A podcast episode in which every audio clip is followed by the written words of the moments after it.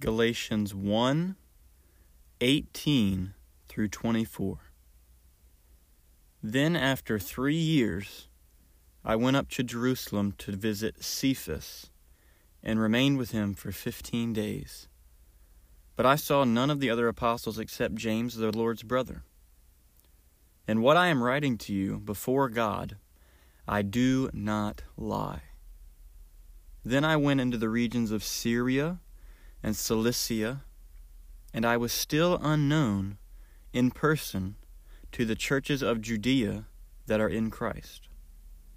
They only were hearing it said, He who used to persecute us is now preaching the faith he once tried to destroy.